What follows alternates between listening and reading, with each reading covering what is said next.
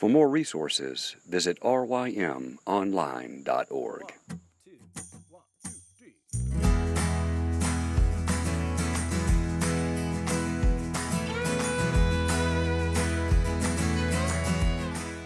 The Local Youth Worker is a daily podcast that's centered on five questions each week. Ranging from the practical to the professional, we're looking for answers to the questions you're asking. Whether you're in full time, part time, or even volunteer youth ministry, this podcast is for you.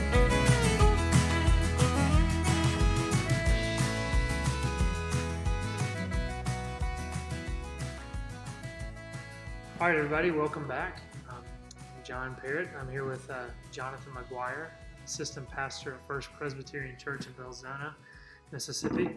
Um, yesterday, we talked about uh, some of the best things that Jonathan's uh, done in ministry and some very helpful things. If you didn't hear that, be sure to go back.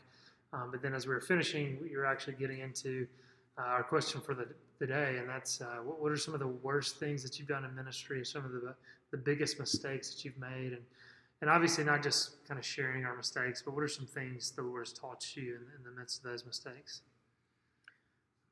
It's a hard question because it requires exposing who I am and my guilt. Mm-hmm. And uh, as a child, the, the worst thing I thought could ever happen to me was to come up short publicly. Mm. And I think I have carried that over into adulthood. I know I have carried that over into adulthood, whether it's refusal to publicly admit wrong or anything else, dealing with students who are perpetually thinking they're right has made my own sanctification all the more necessary. I think uh, a couple of the greatest mistakes I've made uh, are, are fed by that lifelong problem I have. The first would be it's, it's easy to talk about the love of God until there's people in the room. Hmm.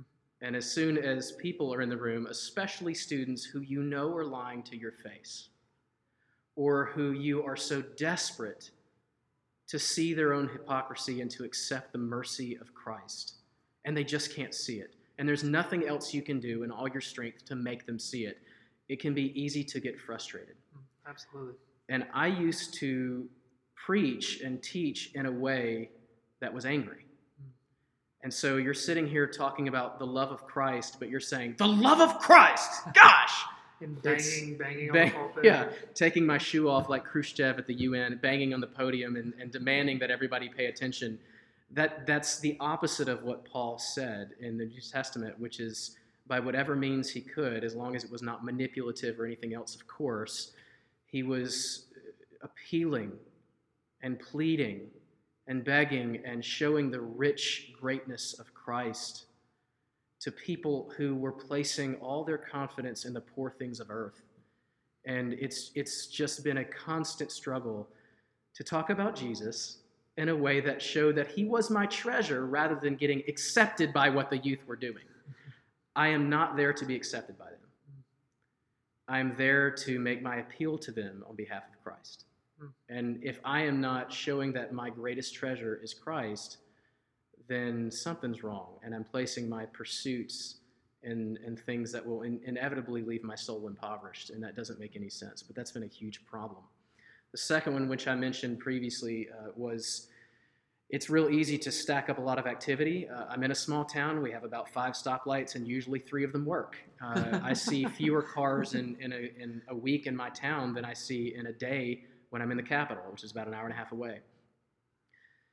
So there's a ton of things to do, and there is never enough hours in the day to do them all.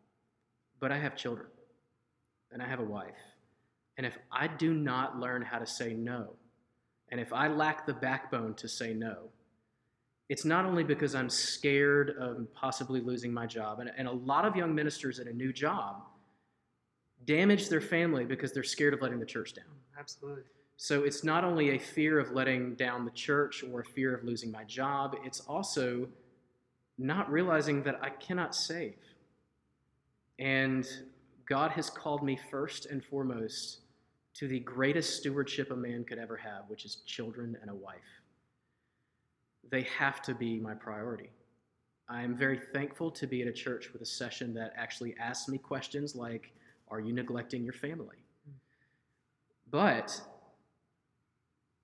it's easy for me to tell them, no, I'm absolutely doing what I need to do with my family, but I'm really only, only home 10 hours a week.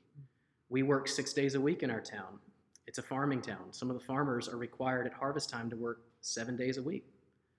It's very difficult then to, you know, clock in at nine o'clock or as a youth pastor, perhaps 1 p.m., you know, until the kids are just getting out of school, as some guys do it, right? It's easy simply to clock in and clock out and then at home you're you know you're calling students or inviting them over to your house and so your wife never sees you she just she just sees the youth pastor Mm-hmm.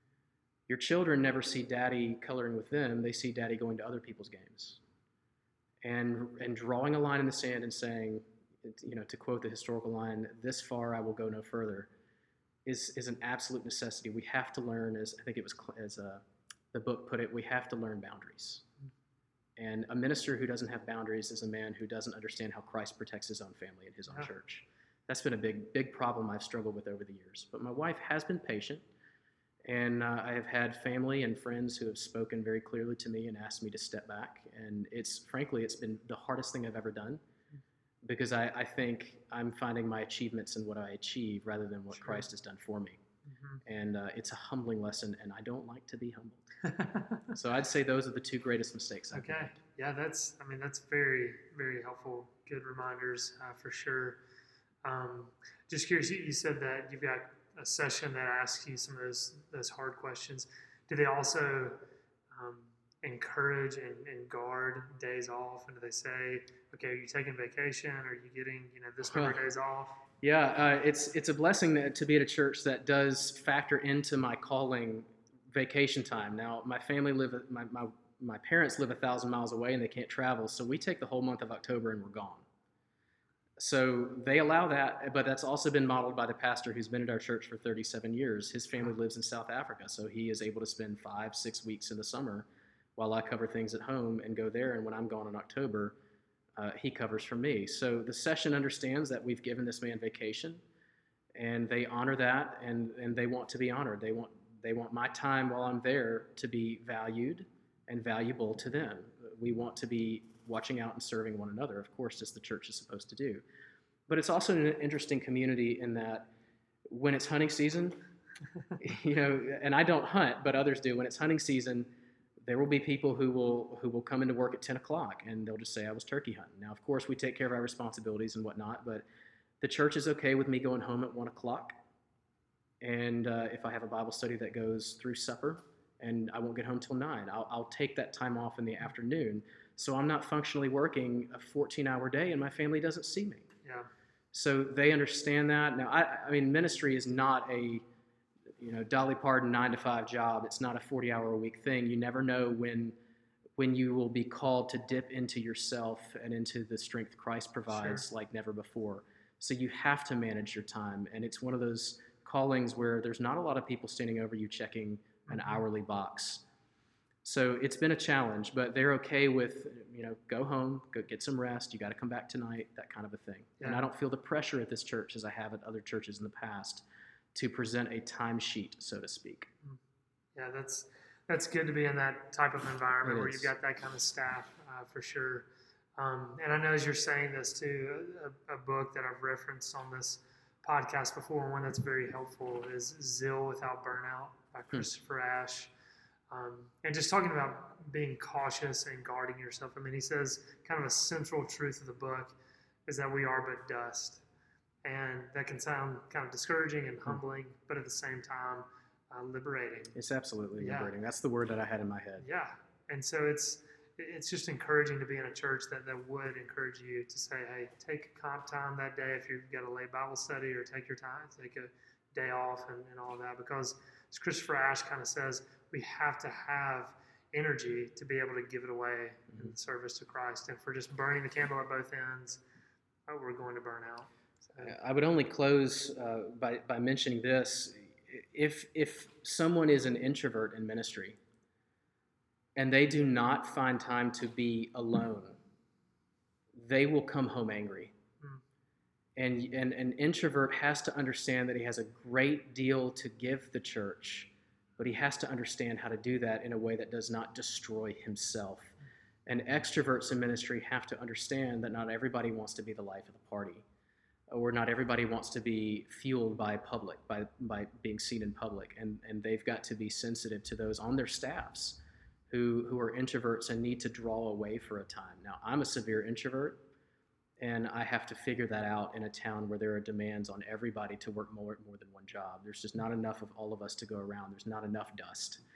But we have to watch ourselves lest we fall, and we find in our own hearts an evil and unbelieving heart call, causing us to fall away from the living God. Mhm. He's made us, our sin natures have infected us, but He's also restoring us. And, and there's a fine line to walk there between acting as if we're already redeemed and can do everything and remembering our fallen and weak states. Yeah. Man, that's, that's excellent, Jonathan. That's very helpful. Anything else you want to add to that? I'm okay. That's good. Thanks. All right. Thanks again, Jonathan.